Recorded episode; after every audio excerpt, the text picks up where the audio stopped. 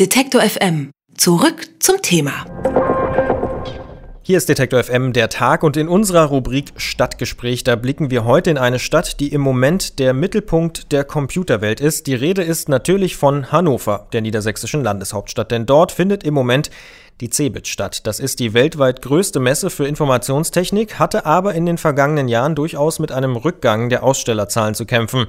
Dieses Jahr kann die Messe wieder einen leichten Anstieg verzeichnen. 4200 Aussteller präsentieren ihre neuesten Entwicklungen. Interessierte können dort noch bis zum 5. März die neuesten Computertrends bestaunen. Und wir sprechen über die CeBIT mit Fabian Mast. Er arbeitet für die neue Presse in Hannover und ist jetzt bei uns am Telefon. Ich sage schönen guten Tag. Guten Tag. Ja, was sind denn die größten Neuheiten, die auf der CeBIT vorgestellt werden? Ja, die Messe hat sich ja das Thema Cloud Computing zum Motto gewählt. Das hört sich jetzt erstmal etwas schwammig an, aber da steckt eine ganze Menge drin, glaube ich. Also angefangen bei den Apps für Handys, Smartphones, für Tablet-PCs. Mittlerweile gibt es ja auch Apps für Autos bis hin zum Ausbau der Mobilfunknetze. Da wird auch unheimlich viel gezeigt. Das ist also ein ganz wichtiges Thema. Zweitens gibt es unheimlich viele Tablet-PCs, also iPad-Klone, ich glaube, es sind insgesamt 46 Stück, die hier in Hannover gezeigt werden. Teilweise sind das Deutschlandpremieren und drittens ist auch 3D ein großes Thema. Es werden Bildschirme gezeigt, die mittlerweile ohne 3D-Brille äh, plastisch zeigen können und es gibt Handys, die 3D anzeigen und Nintendo hat auch die neue 3D-DS-Konsole, die man vielleicht auch mal gesehen haben möchte.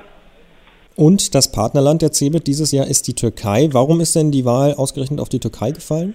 Ja, das hat mich ehrlich gesagt vorher auch so ein bisschen überrascht. Also gestern bei der äh, Eröffnungsveranstaltung haben sie ein bisschen erzählt, warum die Türkei ausgewählt wurde.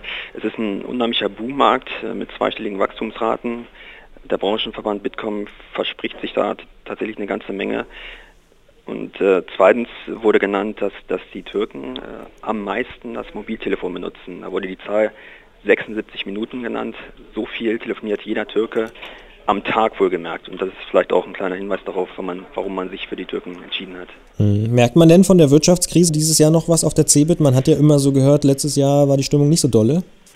Ja, ist richtig. Also ich finde schon, dass es eine deutlich andere Stimmung ist auf, auf der CeBIT als im letzten Jahr. Also im letzten Jahr hat man vor allem Durchhalteparolen gehört, nach dem Motto jetzt erst recht. Und in diesem Jahr hört man wirklich viel ähm, optimistische Stimmen.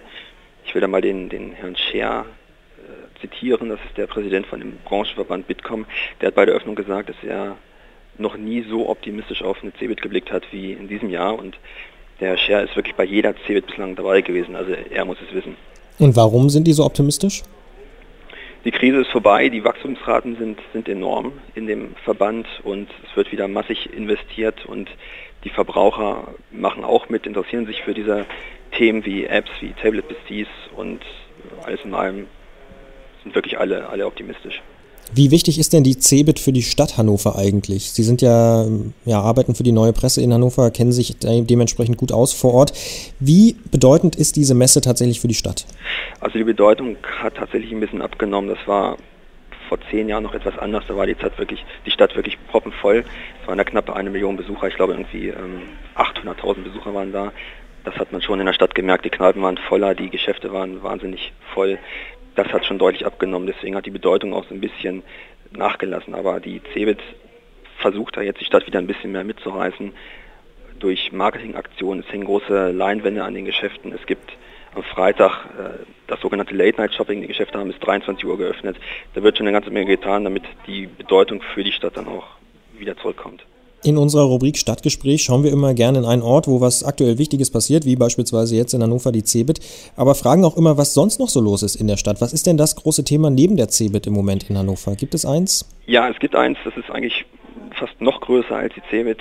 Die ganze Stadt fiebert dem Samstag entgegen. Da steigt nämlich das Bundesliga-Spitzenspiel 96 gegen Bayern München, also der dritte gegen den vierten da scheint die ganze Stadt elektrisiert zu sein und wenn man als, als CeBIT-Besucher hier ist oder, oder aus welchen Gründen auch immer, sollte man auf jeden Fall zum, zum Stadion gehen. Und äh, im Übrigen haben wir am Samstag auch den Karnevalsumzug ab dem neuen Rathaus. Das ist dann parallel zum Fußball vielleicht ein äh, buntes Alternativprogramm.